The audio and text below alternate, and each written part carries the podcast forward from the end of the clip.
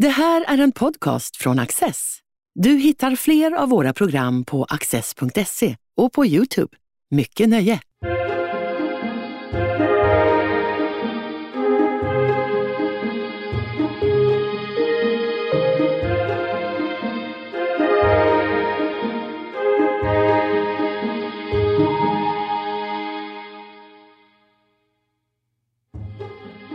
Kom det sig att det senmedeltida Sverige blev framgångsrikt trots konflikter inom Kalmarunionen?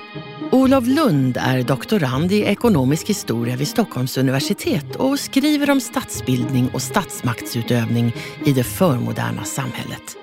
Hur höll man ihop ett så vidsträckt rike trots låg teknisk förmåga till förflyttning? Olof Lund, välkommen hit. Tack så mycket. Det är kul att vara här. Du skriver om den senmedeltida staten i Sverige mellan 1440 och 1520. Ge oss bakgrunden först. Eh, vad behöver vi veta om den här perioden för att kunna kasta oss in i forskningen sen? För att förstå den här eh, scenen den, som min avhandling utspelar sig så måste vi faktiskt gå tillbaka till mitten av 1300-talet. Då de stora omvandlingarna i i, i Sverige och Europa påbörjas genom pesten. Alltså den här formidabla katastrofen eh, som fullkomligt kastar in samhället i kaos. Det är social oro, politiska strider, eh, eh, ekonomisk kollaps. Är det sant det här som du säger att det var en tredjedel av Europa som raderades av kartan? Det finns olika, det är svårt att, och, eh, det finns olika studier som är gjorda på det här men uppskattningar är upp, minst en tredjedel upp till hälften och kanske mer regionalt. Medan till exempel vissa områden klarade sig helt. Men på, på det stora hela så var det alltså en, en samhällskollaps av bibliska mått initialt. Men hur kommer det sig att det är just 1440 till 1520 som är intressant? Det har att göra med politiska händelseförlopp i Sverige som också är en direkt följd av eh, eh den här, de här kriserna initialt, det som hände eh, ute i Europa och eh, också i Sverige, det var att eh, jordpriserna kollapsade. Alltså människorna försvann, jordpriserna kollapsade. Eh, agrarpriserna, alltså eh, priser på säd och sånt kollapsade. Hantverksprodukter kollapsade. Samtidigt som löner och efterfrågan på arbetskraft steg. Så att eh, den här efterföljande kriserna, förutom den här sociala och, och eh, att, att människor dog helt enkelt, att det blev social panik. Det var den stora jordägarnas och framförallt staternas kris. Men förstår jag dig rätt då? Eh, jag försöker få den här bilden framför mig. Att eh, en massa människor dog. Det fanns ingen som brukade jorden. Så det fanns ingen mat. Men enorm efterfrågan på arbetskraft. Initialt så kan man ju tänka sig att alla, även jordbruket, kollapsade. Eh, men på sikt så fick gemene man det bättre eftersom det är bara de bördigaste jordarna som, som, som, man, som var kvar och brukade. Det vill säga att i ett agrarsamhälle där 95 procent eller kanske mer ägnas åt att bruka jorden eh, eh, då, då, är det bara, när en hälften försvinner, då är det bara de bästa jordarna man har i bruk.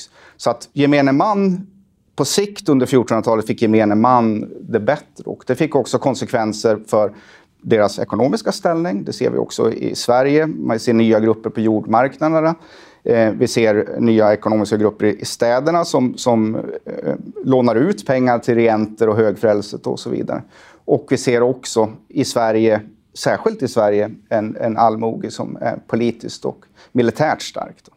För det tycker jag är lite spännande, det här att eh, vi har en allmoge med reellt politiskt inflytande vid den här tiden som du forskar på. Vill du berätta lite hur, hur det här inflytandet såg ut? Först och främst så grundas det här inflytandet på, till skillnad från många ställen i Europa, efter digerdöden så hamnade bönderna i livegenskap. Alltså staterna, för, kungarna försökte kompensera för förlorade skatteintäkter genom att höja skattetrycket. På vissa håll i Europa så eh, hamnade bönderna i livegenskap. Det vill säga de, genom lagar och med våld och tvång så tvingades man till jorden. Sverige stod det eh, delvis helt annorlunda ut.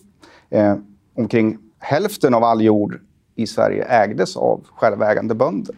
De hade liksom en ganska fri ställning och frälset, alltså den, aristokratin var förhållandevis liten i Sverige också. Så man hade inte den reella makten på samma sätt. Vad har vår moderna stat kvar från den här senmedeltida statsutformningen? Egentligen så har vi alltså grundvalarna för staten. Det, vi, har, vi har mellanstatliga eh, relationer. Det har varit med nästan från början, åtminstone från 1200-talet, att det är så att säga en överhet som sköter diplomatin eller mellanstatliga och förklarar krig mot andra och så vidare. Vi har eh, rättsväsendet som från början var en, en sak för lokalsamhället och eh, eh landskapen. Vi har de här landskapslagarna som nedtecknas från 1200-talet, från 1300-talet, mitten av 1300-talet, ungefär samband med pesten, så infördes en gemensam rikslag, vilket knöt eh, lands, eh, ja, de olika landskapen närmare varandra. Eh, vi har också krigsmakten, eller koordineringen av krigsmakt var det framförallt under medeltiden, då, men högsta ansvaret för det. Och sen har vi länsförvaltning, eller skatteväsendet som i princip ligger fast från 1200-talet. Och det har vi ju kvar än idag. Så att man kan säga att det är själva... Jag får ofta frågan om ja, men på medeltiden fanns det verkligen en stat då? Och det beror ju på vad man menar då. Menar man liksom den här moderna statens drag, alltså den här byråkratiseringen och Eh, den effektiva eh, organisering i statlig regi eller framväxten av ämbetsverk som vi ser under 1500 och 1600-talet. Då passar medeltida staten inte in. Men däremot om man ser till de här funktionerna, vilka funktioner fyller staten? Och då, då framträder ju att det är samma funktioner som, som den medeltida staten gör ända fram, en bit in på 1800-talet skulle jag säga. Ja, och det är ju här din forskning kommer in i bilden när vi ska börja koka ner hur den här medeltida staten faktiskt fungerade. För du har tittat på två lagmän, eh, Arvid Trolle och Svarte-Åke Jönsson. Vill du börja med att berätta om dem för oss? Vilka var de? Precis, det här var två aristokrat eh, högfrälsesläkter som man kallar det på medeltidsspråk. Det är alltså aristokratfamiljer med enormt stort privat jordägande och de eh, gjorde anspråk på Eh, de högsta ämbetena i riket. Eh, båda två var lagman. Den Svarte-Åke Jönsson var lagman i nära 50 år i Södermanland eh, från 1450-talet och Arvid Trolle något senare lagman i Östergötland och senare också i Småland där han hörde hemma. Och det här var alltså... Eh, tidigare forskning har ofta påpekat att de här så att säga dominerade sina respektive områden eller landskap. Och till viss del så är det rätt. Alltså de är högsta ämbetshavarna, de har flest ekonomiska resurser, flest kontakter och så vidare. Men de har på intet sätt kunnat dominera varken allmogen eller utan man har varit tvungen att förhålla sig till varandra. Så hur kommer det sig att just de här två har gått till historien? Ja, alltså Arve Trolle är allmänt, Trollesläkten är ju allmänt känd och eh, Arve Trolle är väldigt omskriven för att han hade en ganska stor del i de politiska striderna eh, mot slutet av 1400-talet. Eh, alltså striderna om Kalmarunionen. Han var med och kallade in eh, kung Hans 1497, alltså en, en dansk unionsmonark och som slutade, ja, han blev landsförvisad själv sen. Men ehm, så han är ganska välkänd. Svart-Åke Jönsson är välkänd inom eh, medeltidskretsar kanske. Eh, genealoger som håller på att studera släktträd och sånt. Eh, men jag vill lyfta fram honom också. Eh, och det främsta skälet till att jag har studerat de här två eh, riksråden och lagmännen, det är dels att de under nästan 50 år var delaktiga i riksstyrelsen och aktiv i lokalsamhället. Och att slumpen har, har fallit sig så att de har efterlämnats särskilt mycket källmaterial för att vi är helt beroende av för att studera de här källmaterial. De har efterlämnat eh, räkenskaper, jordeböcker som berättar om deras ekonomiska resurser. Eh, de har efterlämnat eh, diplom, alltså äganderättsliga dokument, eh, strax över 300 per man. Och då har du alltså suttit och plöjt alla de här dokumenten. Är det så en arbetsdag har sett ut? Ja, absolut. Det, det, handlar om att läsa väldigt mycket dokument. En del av de här är ju eh, tryckta och utgivna, men de flesta som jag har gått igenom är ändå eh, originalkällor skrivna på, på papper eller pergament som återfinns i Riksarkivet. Det finns även digitaliserat. Men, men jag har gått igenom alla deras dokument och säkert eh, eh tre gånger så många andra dokument som är kopplade till det här. Hur svårt är det att läsa medeltida handstil? initialt så var det lite grann av ett problem, men jag har ju hållit på eh, ganska länge med det här nu. Och, eh, alltså det är en fråga om övning. Alltså det är inte, alltså medel, medeltida fornsvenska är inte speciellt.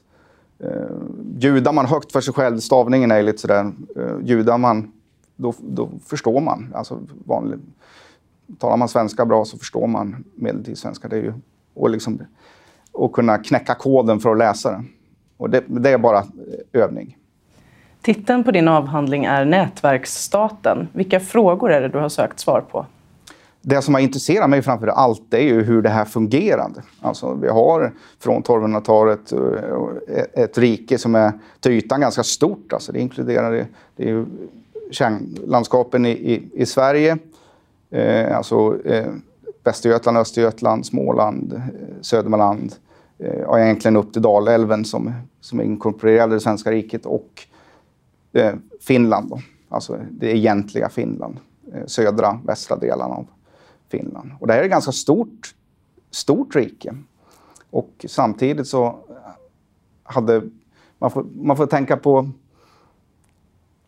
problematiken kring att röra sig och rumslighet och hålla kontakten mellan olika regioner på den här tiden och områden.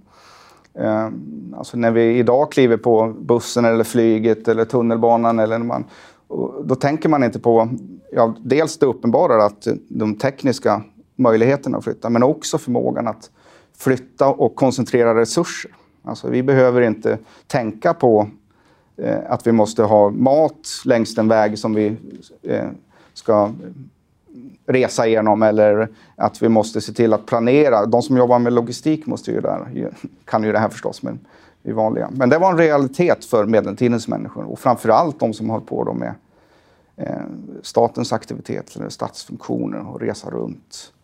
Eh, regenterna var tvungna att se till så att det fanns eh, resurser i de landsändar man skulle besöka för att utöva eh, sin, sitt ämbete helt enkelt. Och ibland fanns det inte det. Då förhindrades regenten från att resa till olika områden. Hur gjorde man då rent praktiskt? Ja, det är inte helt lätt att, att uh, undersöka. Uh, det jag har gjort och det jag menar att det är, uh, hur det fungerar, det var genom nätverk.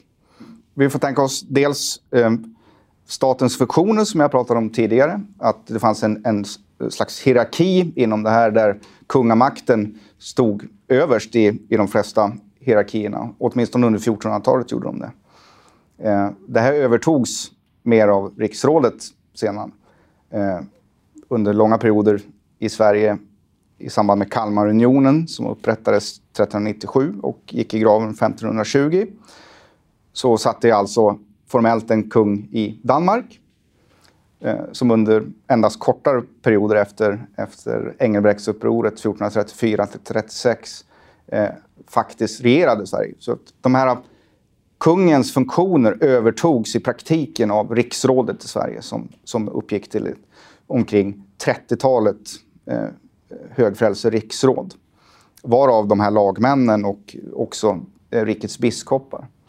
Och var och en av de här eh, utövade statsfunktioner i sitt respektive område. Lagmannen i, i, i eh, lagsagan och eh, där han ofta också hade en förläning.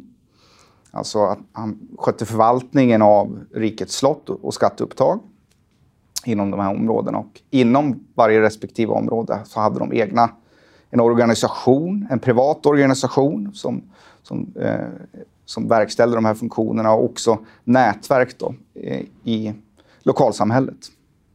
Eh, kopplat också till, till de här olika ämbetena på, på lokal nivå. Alltså inom rättsväsendet, eh, inom förvaltningen, eh, i, inom eh, eh krigsmakten eller krigshierarkin kan man säga.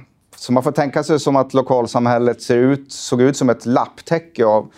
För, för det första har vi de här hierarkierna, som, men de här infiltreras hela tiden och det är återkommande inbördeskrig och så. Så att, så att hierarkierna faller så att säga. De, eh, genom genomsyras, infiltreras av privata intressen eller eh, grupperingar inom högfrälset eller lokala grupperingar som, som vill ha makten på olika sätt. Men för när man läser din avhandling så, och tittar på då, eh, exempelvis då, eh, Svart-Åke Jönsson. Eh, man, man, får känslan av att han är otroligt upptagen hela dagarna i ända av att bygga det här nätverket. Eh, alltså det, det, man får lite så House of Cards-känsla. Samtidigt pratar du om det här med rumslighet, vikten av att finnas på plats där man skapar nätverket. Hur, hur gjorde han det här? Han, eh, de reste hela tiden. Alltså, jag har kollat i den mån man kan göra det, rekonstruerat deras itinerarier, alltså hur de rörde sig genom rummet. Och, eh, alltså, de reste nog i princip eh, ja, 200 dagar på mer kanske. Alltså, de var sällan på samma plats väldigt länge. Möjligtvis över jul så var de eh, på vissa platser, men man ser att de reste även då. Eh, den enda gången man var, de var verkligen inte reste, det var ju på våren och på, eh, på hösten när vägarna eh, blev ofarbara helt enkelt. Eh, speciellt i stora eh, sällskap och så. Och det kan man se i källmaterialet. Alltså när man ställer upp eh, det samlade statistik på material så ser man dippar i utfärdade källmaterial, alltså de här diplombreven eh, i april och eh, framåt hösten. Men mer konkret, vart reste han och vad skedde på de här resorna? Kan du ge ett exempel? Uh, han reste i riksrådets tjänst på olika riksråd, eh, riksrådsmöten som ägde rum framförallt i Mälardalen, men också på andra platser. Han reste till, eh, för att eh, döma i lagsagan, alltså till olika häradsting, där han eh, höll lagmanstinget. Eh, han höll eh, la, eh, kungens ting istället för kungen tillsammans med biskopen i Strängnäs.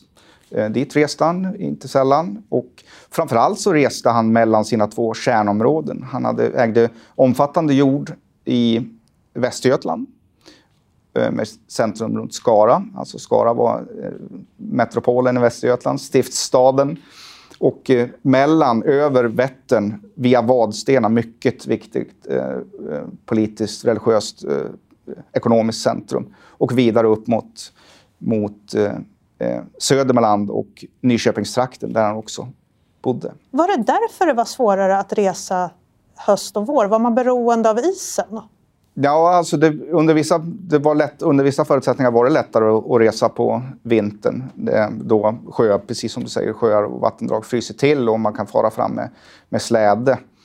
Men eh, eh annars så reste man med, det finns belägg för att man reste med ganska stora eh, pråmar eller fartyg över eh, för att transportera folk över Vättern. Och jag, jag, det finns en beskrivning eh, i, en, i, ett brevmaterial eh, där Svarte-Åkes eh, svägerska skriver till honom och berättar att hans bror är död, som hette Svarte Ture. De hette Svarte allihopa.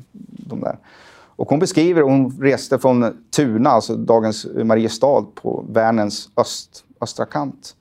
Eh, och hur hon skulle föra liket eh, över landtungan till eh, Vätterns strand och sedan med båt över därifrån då, eh, till Vadstena när de skulle eh, gravsättas. Så jag, det är liksom en, av, en sån här ögonblicksbild och det skulle ta, om jag minns rätt, sex dagar. eller någonting. Eh, och jag menar, då får man ju tänka också att det är ett, eh, liket efter en lagmannen i Västergötland och en högfrälseman. Och det gick säkert i ganska makligt tempo. Men det är ändå en ganska spännande skildring av hur resandet kunde gå till. Om Gud vill, skriver hon, så, så kunde hon giva över sjön då och vara framme eh, efter sex dagar. Och efter den här tidsperioden så kommer Gustav Vasa till makten. Vad ja. hände då med nätverken? De forskare som har hållit på med 1500 och 1600-talet och gärna, alltså hela poängen med med den här eh, tidemoderna staten är att ha markerat ut sånt som skiljer sig. Från, det, det, det är en brytningsperiod. Alltså jag pratar om den här byråkratisering, effektiv organisering, statlig regi och så vidare. Alla de här sakerna är nya saker. Men det finns också en, en, en kontinuitet. Alltså medeltidsforskare... Jag skulle nog hävda att medeltiden fortgår i allt väsentligt, eh, kanske till slutet av 1500-talet. Eh, Men just de här, det Gustav Vasa gör, det är två saker. Dels så upprättar han en, en fogde, han utökda, utökar fögderierna. Alltså, när Gustav Vasa kom till mak makten fanns det omkring 30 fögderier i Sverige. Alltså eh, områden där fogdar tar upp skatten. När han dog eh, 1560 fanns det 300. Så han, han eh, skapar en egen privat eh, fogdekår. Istället för att de här eh, lagmännen och riksråden har privata organisationer så upprättar han sin egen organisation. Så man kringgår de här lokala maktstrukturerna eh, inom, inom förvaltningen. Det andra som, som sker efterhand under 1500-talet som, som bryter upp de här vertikala banden i lokalsamhället. Det är dels upplöst, det är egentligen två saker det också. Dels eh, katolicismens nedgång. Alltså de här religiösa, en del av de här religiösa inslagen med förtroendeband och sånt och helgonkulter som är knutna till eh, sociala relationer och sånt eh, försvinner sakta. Och det andra, något paradoxala, det är att eh, allmogen och andra grupper får representation i riksdagen.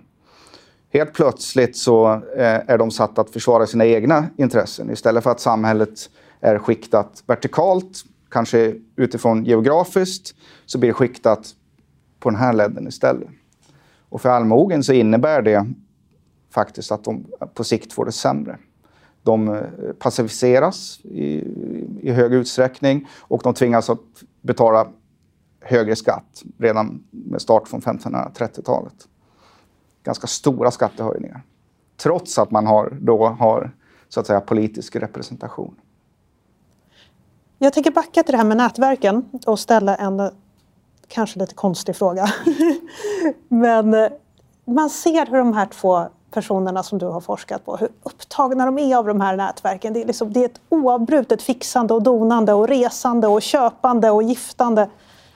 Varför söker man makten så intensivt i en så orolig tid? Ja, det, det är en jätte, jättebra och spännande fråga. Eh, jag tänker att det finns flera, dels makt i sig eh, och sen får man också tänka att, att vi inte överdriver det här makt... Eh, grejen också, utan det handlar också om, om att upprätthålla vissa samhällsinstitutioner. Alltså vi får tänka på att det här är ett stratifierat, djupt religiöst eh, samhälle där, där eh, ordningen var given av Gud. Alltså man, eh, man var inte, eller man spelade inte rollen av frälseman, man var frälseman. Och med det så kom visst samhällsansvar. Så du tycker att det inte bara var ett, alltså rent egoistiskt, man ville ha makt, utan liksom, med makten så kom ett ansvar? Jag tror att det är både och. Det är svårt att veta. Vi vet i princip ingenting om deras liksom, personliga ambitioner eller eh, deras uppfattningar.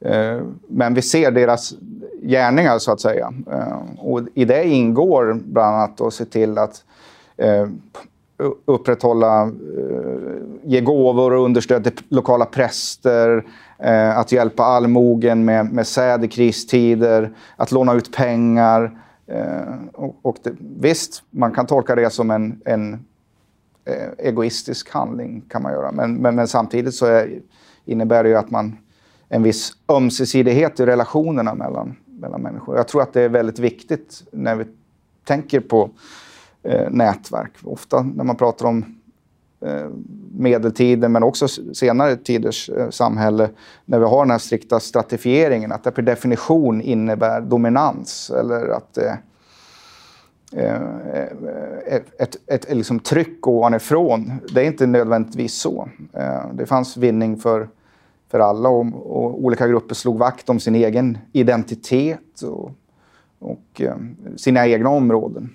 Så den här nidbilden som finns av medeltiden där liksom adeln förtryckte bönderna och bönderna var maktlösa, den, den är inte 100 procent?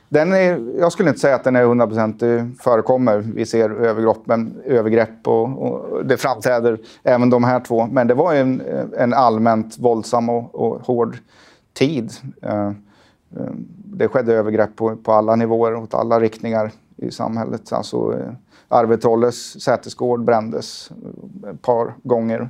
Eh, och jag menar, de drabbades lika mycket som, som, som andra grupper. Det var en våldsam tid helt enkelt.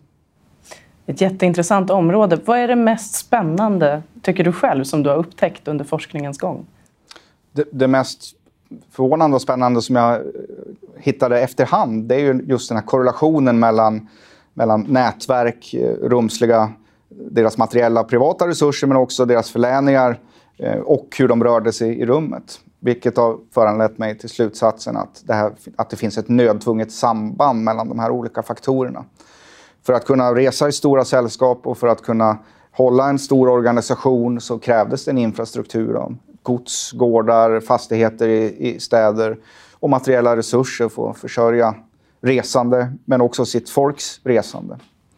Eh, så, så det är någonting som jag... Eh, det är alltid spännande när man, upp, man inte allt klart efterhand. Det är en sån grej som jag upptäckte efterhand. Nej, för man blir lite nyfiken på hur det började. Att just, eh, det kanske inte var nätverksstaten från början som var det du hade tänkt forska om, eller? Jo, lite grann. Titeln kom väl efterhand efter de här upptäckterna. tyckte jag var passande. Men mitt projekt ingår i ett större projekt där vi just utforskar statens omvandling under senmedeltiden. En, eh, ekonomisk historisk ny, eh, nytolkning egentligen. Eh, också ur ett rum, rumsligt perspektiv. En del är att studera då just hur regenterna under, från 1300-talet fram till 1500-talet reste genom rummet. Och den andra delen av, av det här projektet var då att kolla nätverks undersökningar i lokalsamhället. Och sen har det utvecklats i olika håll och jag har, har kartlagt skatteväsendet och eh, den här rumsligheten har också kommit in efterhand. Eh, så, att, så att det har liksom utvecklats i, i en egen, gått sin egen väg lite grann, det här forskningsprojektet. Och nu är du på väg och ska disputera om några månader. Ja. Vad händer sen? Sedan så blir det väl fler forskning. Vi har eh, bland annat eh, om eh, skatteväsendet, medeltida skatteväsendet har vi ett projekt på gång. Det finns andra spännande saker, bland annat de här sockenprästerna som jag har hittat i materialet som verkar vara väldigt viktiga att nätverka med i lokalsamhället. Då hoppas jag nästan att vi får chansen att prata om det också när det är så dags. Olof, stort tack för att du kom hit. Tack så mycket. Du har just lyssnat på en podcast från Access. Du vet väl att vi också är en tv-kanal och tidning? Teckna en prenumeration idag på access.se.